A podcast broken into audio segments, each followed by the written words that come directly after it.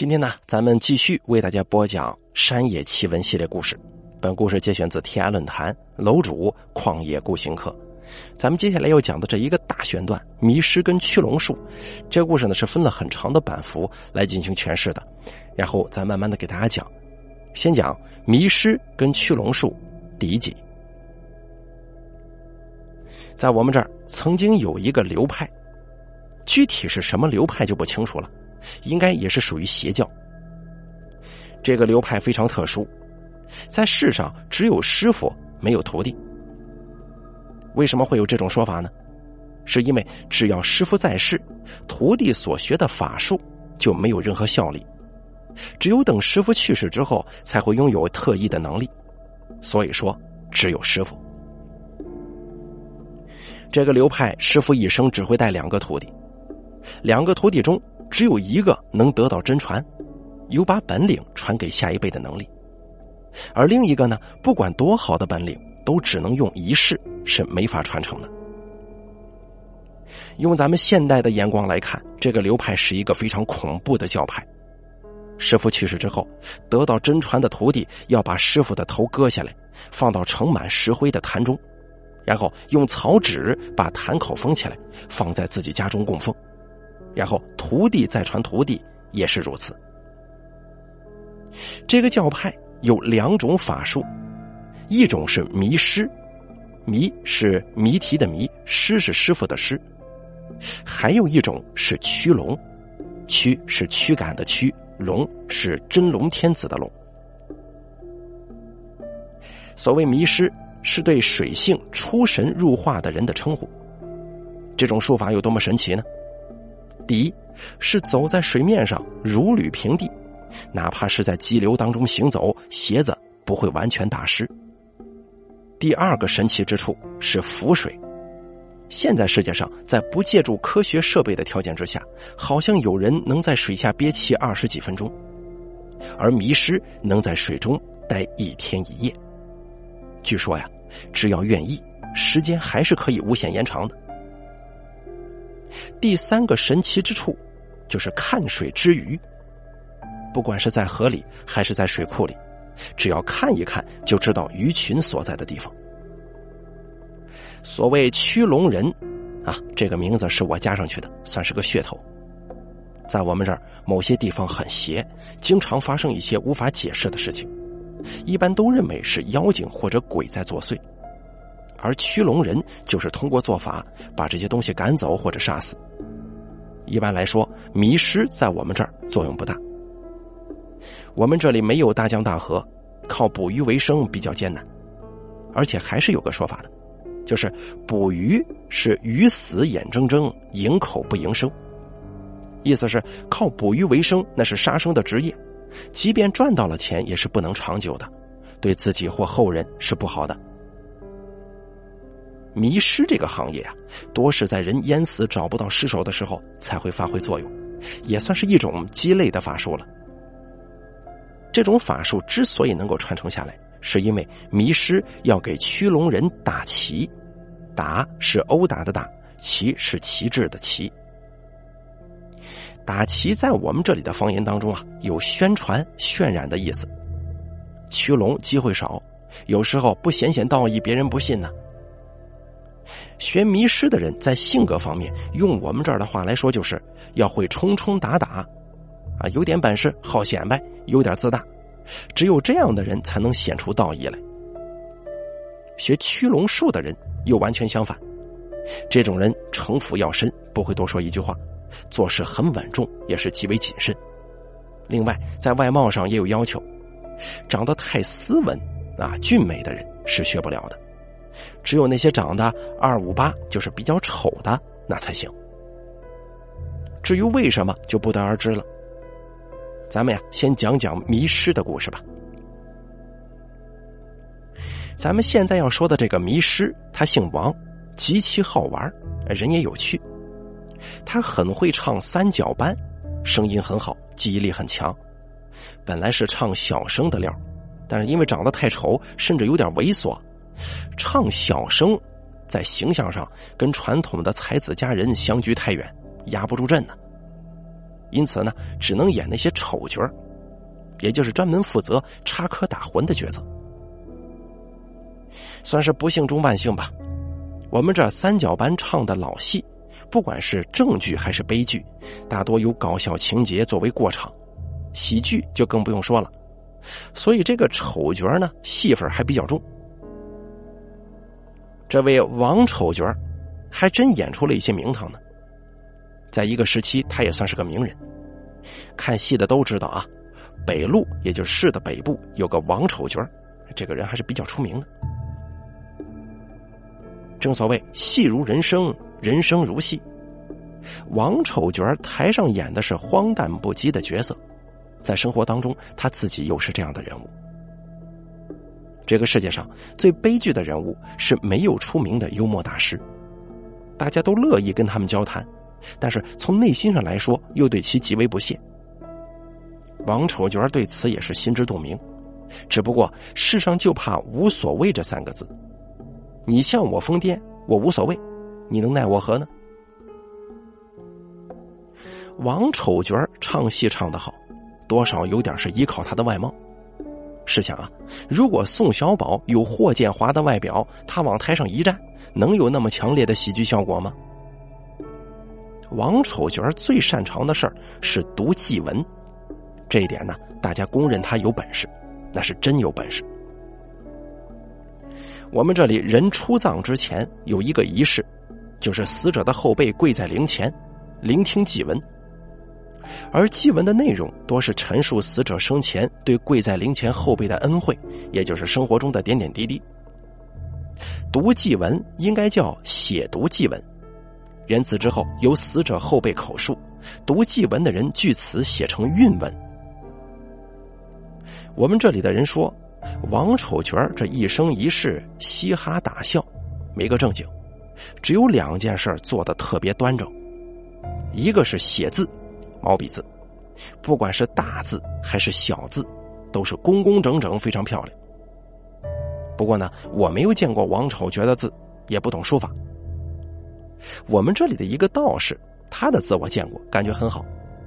但是有些老人就说，那个道士的字还挨不了王丑角的轻呢。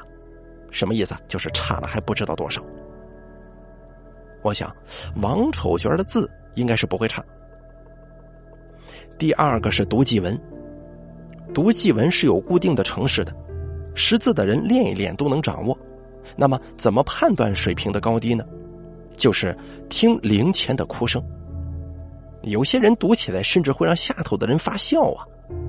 再说了，死亡是一件严肃的事儿，也是一件平常的事儿，不是至亲，很多时候其实并不伤悲。可是王丑角在灵前一站，往往一句。我的某某，也就是生人对死者的称呼。我的某某，哎，怎么？哎呀，我的某某呀！咱别说是跪着的人了，就是旁边的人心中都会有悲凉感。读到高潮部分，那是声泪俱下，感觉死的人是他父母一般。而一边看热闹的都受不了这种气氛，往往会选择离开。王丑角念祭文，一定会让人痛哭流涕。经常会出现这样的情况，死者的女儿们经王丑角这么一番气诉，情绪不能自控，有的拦住棺材不让出门，有的哭得晕倒了，还有的闹着非得跟着去死，啊，如是种种，咱们就不再赘述了。在那个年代，我们这儿有个说法，不孝的人死了父母是不敢请他读祭文的，你就看看人家这个本事厉不厉害吧。他就是这样一个人，真真假假，假假真真，似傻似狂，似狂似傻。不管怎么说吧，他在大家心目当中啊，不正经的时间远远超过正经的时间。虽然王丑角经常在人们面前吹嘘自己水性有多好，号称自己在水中怎么都不会下沉，但是没有人相信，因为在他师傅死之前，有个人受不了他那神奇的样子。有一次啊，趁王丑角不注意，把他往门前的池塘这么一推，王丑角瞬间就像秤砣一样下沉，跟常人没啥不一样。哎，这成了一个笑柄了。只要王丑角吹嘘自己有什么什么本事的时候，大家都会笑话他。啊，你真有本事吗？听说你掉到水中沉到底儿了啊？王丑角也经常辩解：“那是我师傅还没死呢。”有人就笑话他：“嘿，你师傅没死，你是没办法。现如今你师傅死了，你沉到水里，你师傅肯定会带你去投胎的。”让王丑角出名的是一次在河中抓鱼。那是一年十一二月份的时候，有一天啊，王丑角邻村的一个人拿了网甩在河里打鱼。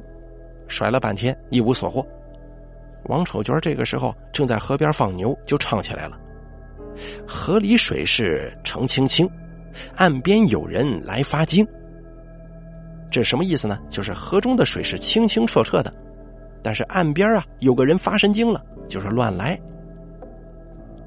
打鱼的人一听王丑角的声音，笑了一下，就说：“好，原来是你这个丑角在这儿。”又说又唱的日子过得很逍遥嘛。啊，王丑角呢又笑起来了。他说：“这日子是苦似黄连，辣似姜，没钱没米，我心发慌。”唱完之后又问：“而今这样的日子还打得到鱼吗？”打鱼的这个人呢，也算是个孝子。他父亲早死，只有一个老母亲，母亲十几年前就中风瘫痪了。一直是由他来照顾，端屎端尿，从来没什么怨言。因为这原因，三十几了还没娶老婆。听了王丑角的话，这个打鱼的人呢叹了口气：“哎呀，我娘老子也怕是作死。这几天总吵着我说要吃鲤鱼，这时节了，我上哪儿去给他打鲤鱼去？什么意思？就是他娘呢也怕是出现了临死前的征兆。”这几天呢不正常，老是缠着他要这个鲤鱼吃，这个时节了，上哪儿去摸呀？王丑角就说：“你屋门口那么大口池塘，到那儿打两条方便呢。”打鱼的人就说：“我打了，哪里晓得他吃了一口就说泥腥气太重，吃不得，非得吃河里的。这几十岁的老娘真是拿他没办法呀。”王丑娟一听就说。我看你平常一个硬柴狗样吼吼叫，还有这份良心吗？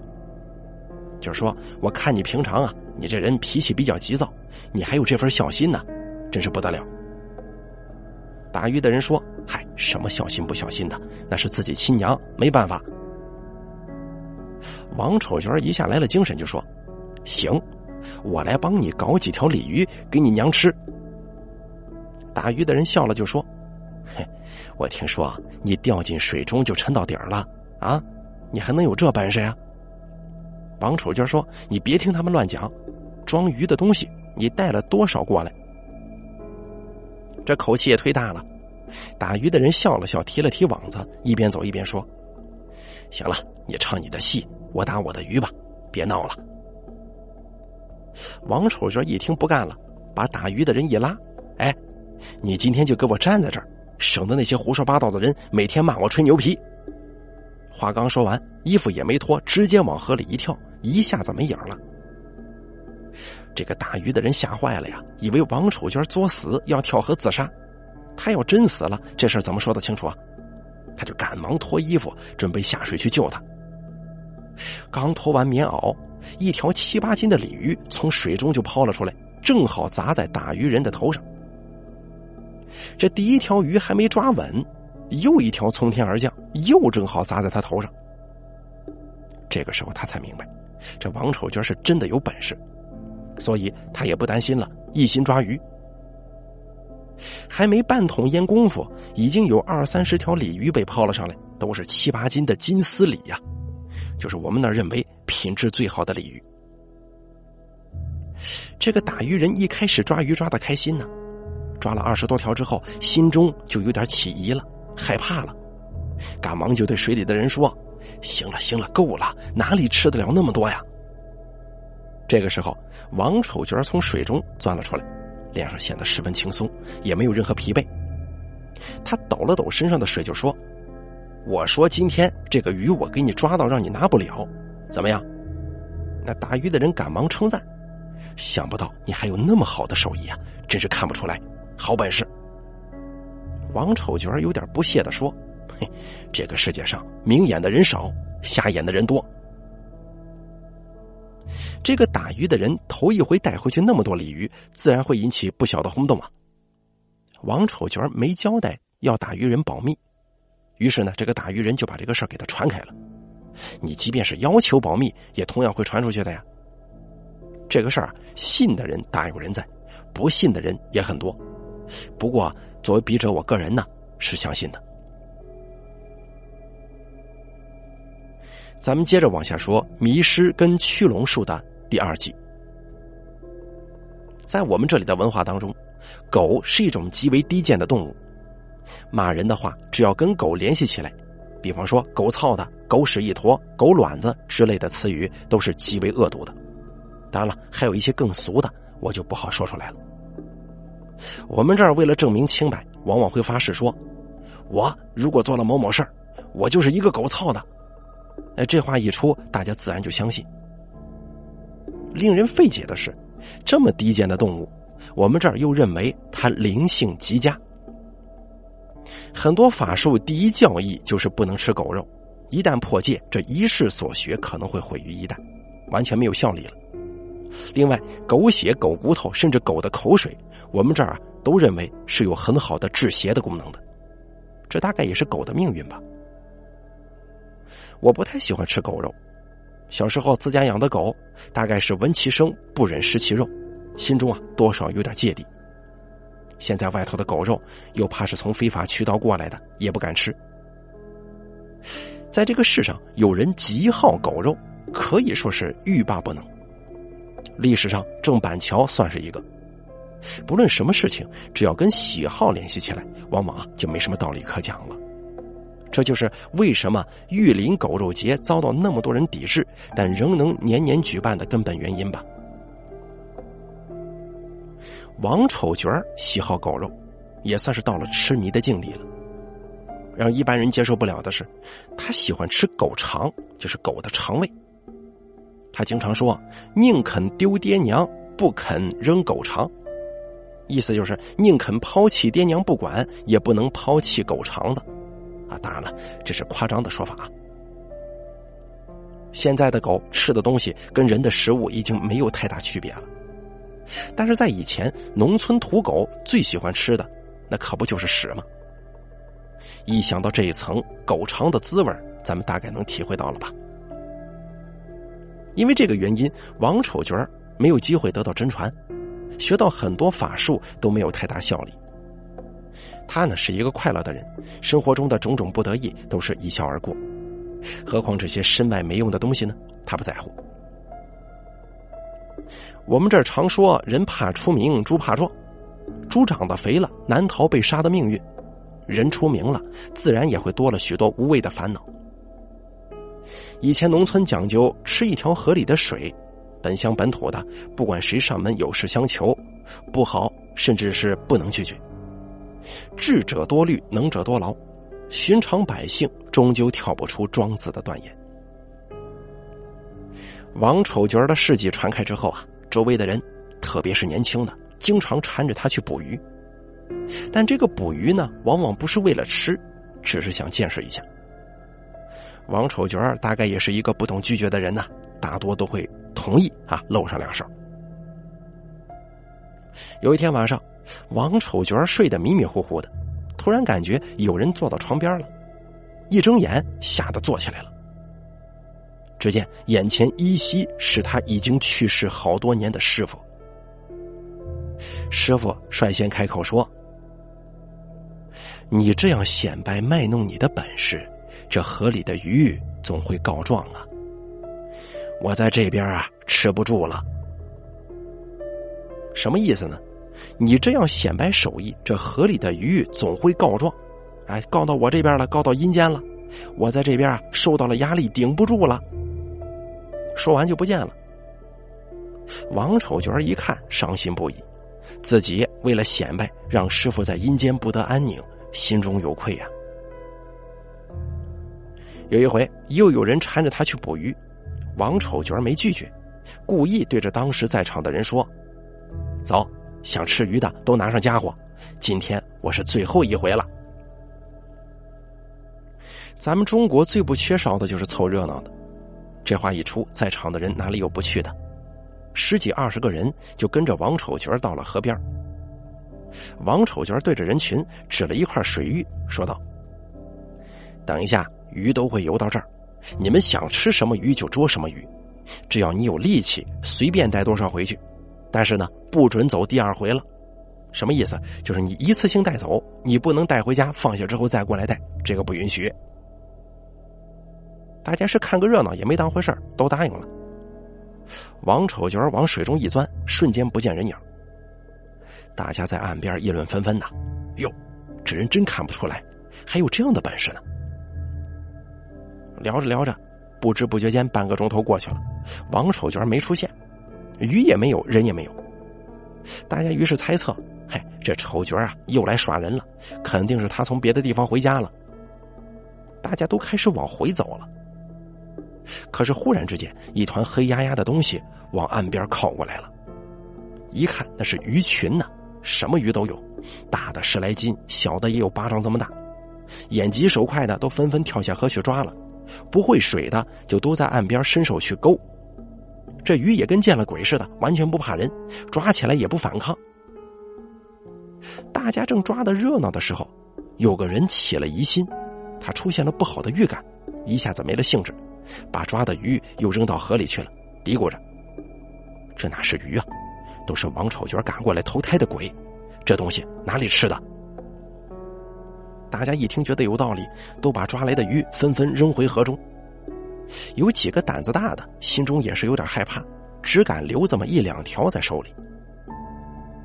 说来也奇怪啊，重新扔回到河中的鱼，一下子就好像变得很有活力了，哗的一声游的不见踪影。又过了一会儿，王丑角从河对面的水中钻了出来，说道：“怎么样，都捉的差不多了吧？我赶了很多过去，累死人了。”大家纷纷回答：“啊，行了，差不多了。”王丑角听了之后，就踩了水走了过来。这个踩水过来是什么意思呢？就是他当时啊是走在这个水面上的，水没有没过膝盖。大家惊叹：“哟，你还有这本事呢？遇水而行啊！”王丑角不屑的说：“嗨，这还算本事呀？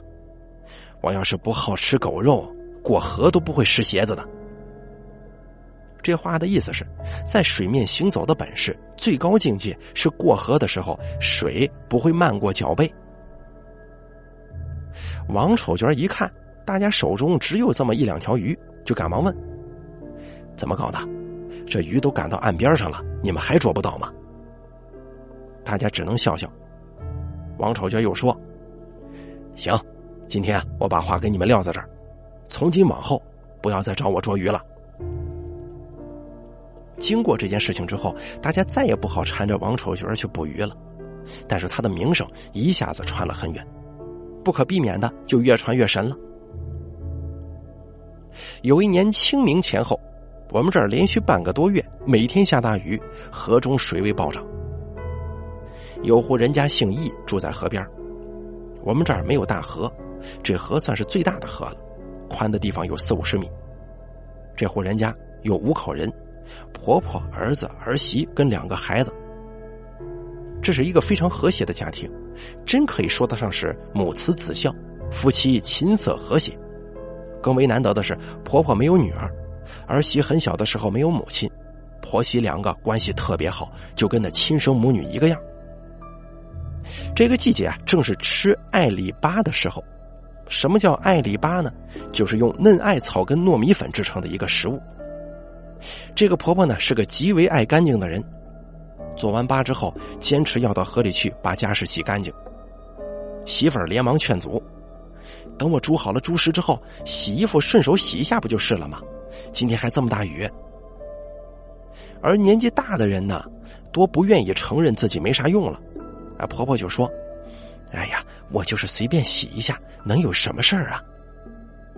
儿媳妇儿也不好服了婆婆的意思，就帮她戴好斗笠，说道：“行，娘啊，你可得小心点这个时候，儿子正好也从外头进来，就夺了婆婆手上的东西，说道：“哎呀，您这腿脚不灵活，还去干什么？等一下，我去担水的时候，拿到井里摆几下不就是了？婆婆把这家事一夺，就说道：“你想的什么呀？等一下冷了可就不好洗了，因为是糯米制品嘛。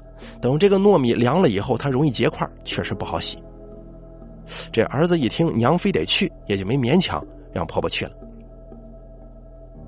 而这人呢，真是生有时，死有日。这婆婆这么一去，竟然成了永别。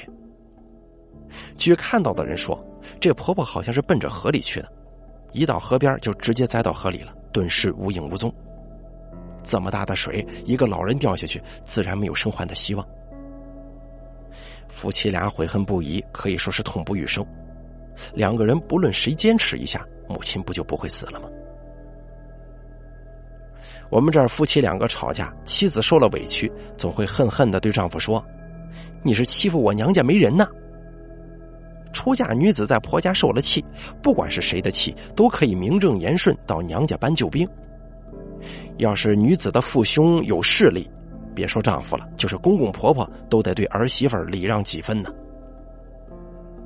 这个婆婆娘家真有人，一个是她有五个弟弟，第二是她姓刘啊，刘姓在我们这儿是个大姓。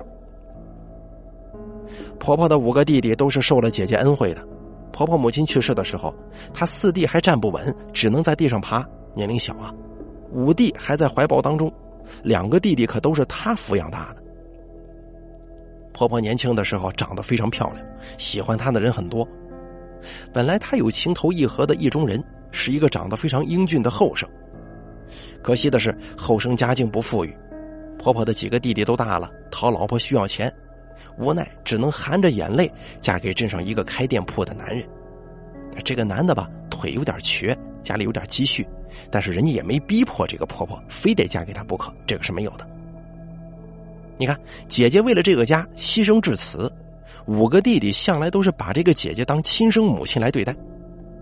一听见姐姐掉到水中淹死了，连尸首都找不到，五个几十岁的人聚在一块那是哭起来没完没了。哭完之后，着急了能着急的人，怒气冲冲的冲到外甥家去问罪呀。我们这儿风俗是，女子去世，娘家的人没事都得挑几根刺儿出来。更何况是大风大雨要娘老子去河边洗东西，你这是摆明了让他去死，这还得了吗？母亲去世，舅舅奔丧，外甥是要下跪迎接的。有几个舅舅中，老四脾气最急，一见外甥跪在雨中，气不打一处来。这人都死了，跪在地上有什么用啊？冲上去就是一脚，并且一边哭一边骂。你们身上还有一点点人气吗？啊，狠得下来这心呢？啊，外甥夫妻不敢反抗，也不辩解，只是趴在地上哭。而几个舅爷呢，知道外甥向来孝顺，发生这样的事儿，实际上也怪不了谁，只能说是命。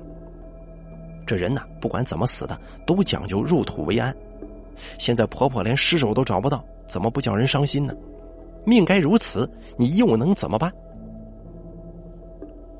异姓在我们这儿也算是大姓，现在婆婆娘家出动了这么多人，异家自然也要派长辈负责接洽处理。娘家人提出太过分的要求，外甥自然也不好有异议，需要有人出面说话呀。婆婆的这几个弟弟也都是讲道理的人，听了外甥陈述事情经过，心中的怨气自然就没有了啊，本来也没多少。双方派人沿着河岸找了几天，都没见踪影。人死不能复生，每日派这么多人寻找，把外甥家呀搞穷了，这又有什么意义呢？于是外甥的大舅舅，也就是主持的人，跟异性就是个辈分比较高的、说得上话的人就商量，用棺材装了婆婆平时穿的衣服上山下葬。外甥的五舅舅，母亲当年死的时候还不会吃饭，他父亲没有抚养他的意思，打算让他自生自灭。是他姐姐今天帮这个纳鞋垫明天帮那个宰菜，讨了鸡蛋，每天用米汤冲了之后喂他，才让他挺过来的。这个时候知道哥哥是这种打算，心如刀绞啊，就哭着跪在哥哥面前哀求：“老大，你帮外甥打算，我没什么话说，我打算卖三亩田地，再请人找咱姐半个月，如果再没找到，哎，我也认了。”哎，弟弟这么一说，大哥也像是心里割肉啊，泪流满面，就说：“既然要找姐姐，哪有让你一个人出钱的道理呀？她是你姐姐，难道不是我的吗？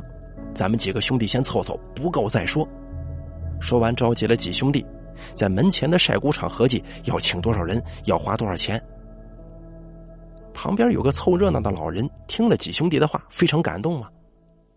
兄弟姐妹小时候多是相亲相爱，等父母一去世，各自为家，关系就会大大疏远，甚至有反目成仇的。可是你看，人家这几兄弟这么大年纪了，还能记得姐姐的恩情，实在难得。于是对着几兄弟就说：“哎呀，你们这样去找，那是一个解决问题的方法呀。这么大的水，尸体不知道冲哪儿去了，你请再多的人去找。”怎么请啊？几兄弟一听都皱了眉头，老大叹了口气：“这有什么办法呀？我们就这一个姐姐，现如今只有尽一下人事，求个心安呢。”这个凑热闹的老人犹豫了一下，就说：“你过来，我帮你指条明路。你们如果有本事把王丑角请来，这个事儿啊，恐怕就好办了。”这几个兄弟也都听过王丑角的事迹。如梦方醒，赶忙叫外甥准备好轿子，就是新娘子出嫁时坐的那个轿子，央求老人带路，连夜去请他。要知道有七八十里路程啊。而王丑角这边啊，当天晚上翻来覆去睡不着，他老婆就骂他：“你干什么？你怎么总在床上翻来覆去的？”王丑角笑了笑：“嘿，我明天就有轿子坐了，这辈子我还没坐过轿子。”不知道是个啥滋味啊！王丑角的老婆就讽刺他：“就你还有本事坐轿子？你去抬轿子，人家都嫌你瘦啊！”王丑角也不反驳，唱起来了：“落石落的酒，今碰到桌屠夫酒。”这歌词大意就是要饭要了很长时间，哎，终于时来运转了，遇上了屠夫办酒席。第二天起床的时候，王丑角就吩咐他老婆：“快去煮面，多煮一点。”他老婆觉得他发神经，就顶了一句嘴：“多煮点，到底煮几个人吃的？”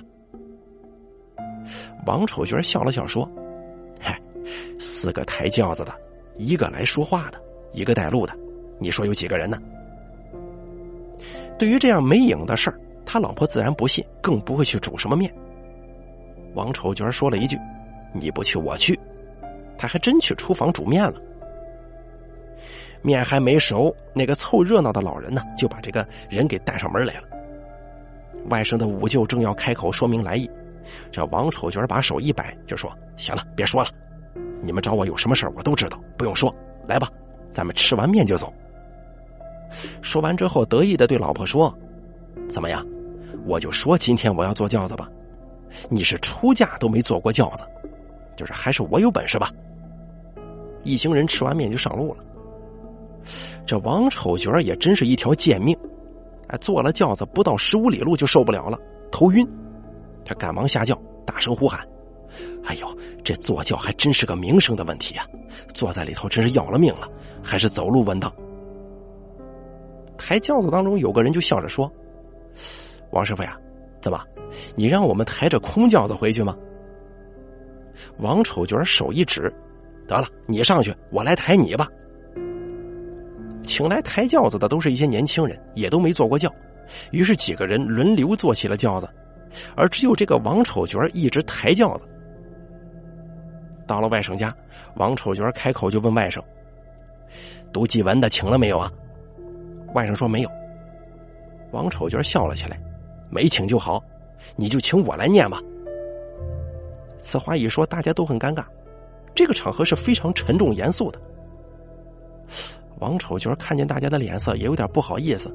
那毕竟人家死了人呢，就说：“走，带我去看一下，这个老太太是从哪儿掉下去的。”一群人就带着这个王丑角往出事的地方走。到了地方，王丑角就问这个外甥：“你确定是这儿吗？”外甥点了点头。王丑娟二话没说就要往水里跳，这个外甥五舅啊，眼疾手快，一把拉住。哎，王师傅，如今这么大水，人肯定冲走了，你在这儿捞，能捞得到吗？”王丑角就讽刺他：“你懂得挺多呀，你这么懂，你下去寻呢？你要我来干什么？”五舅一听，面红耳赤，赶紧说：“哎，王师傅，您来，您来吧。”五舅一说完，王丑角往水中一跳，而这个时候啊，仍然在涨大水，波涛滚滚，大家的心都捏紧了。没过多久，王丑角在岸边冒了出来，气喘吁吁的说：“这些背时鬼真是坏呀，没钱不开口。那个谁，你快去拿几刀草纸到这边烧了。”外甥赶忙搬了一筐这个草纸到河边，等纸烧完，王丑角又一头钻进水中。而这个时候啊，十几分钟才冒出头来，爬上岸，从旁人手中接过烟筒，抽了两口。这个表嫂啊，已经出了线了，现在在某某地方某个湾里，被两块石头给夹住了，现如今脚朝上，头朝下，快去找吧。外甥怕找不到呀，就哀求王丑角一起去找。可这王丑角就是不愿意去，就在那个地方好找的很，你到某某地方一问就能问到那个地儿了。这外甥五舅见这样的情况，就对王丑角说：“王师傅，听说你喜欢吃狗肉，今年冬天我去帮你弄两条好狗送到你屋里，你看这个事儿，麻烦您走一趟，行不？”王丑角一听，赶忙答应：“好说，我这就去。明日晚上还得赶回来呢。”这个外甥叫了一群人跟着王丑角，一到临县也没问人，直接在一个河湾里找到了母亲的尸首，并且呢，尸首的模样，还有王丑角在家中时所说的地点，丝毫差错都没有。这婆婆确实是脚朝上，头朝下，跟王丑角的预言是完全一致啊。好了，这个迷失跟驱龙的这个小选段，咱们就先说到这儿。感谢您的收听，本故事节选自天涯论坛楼主旷野孤行客，由大凯为您播讲。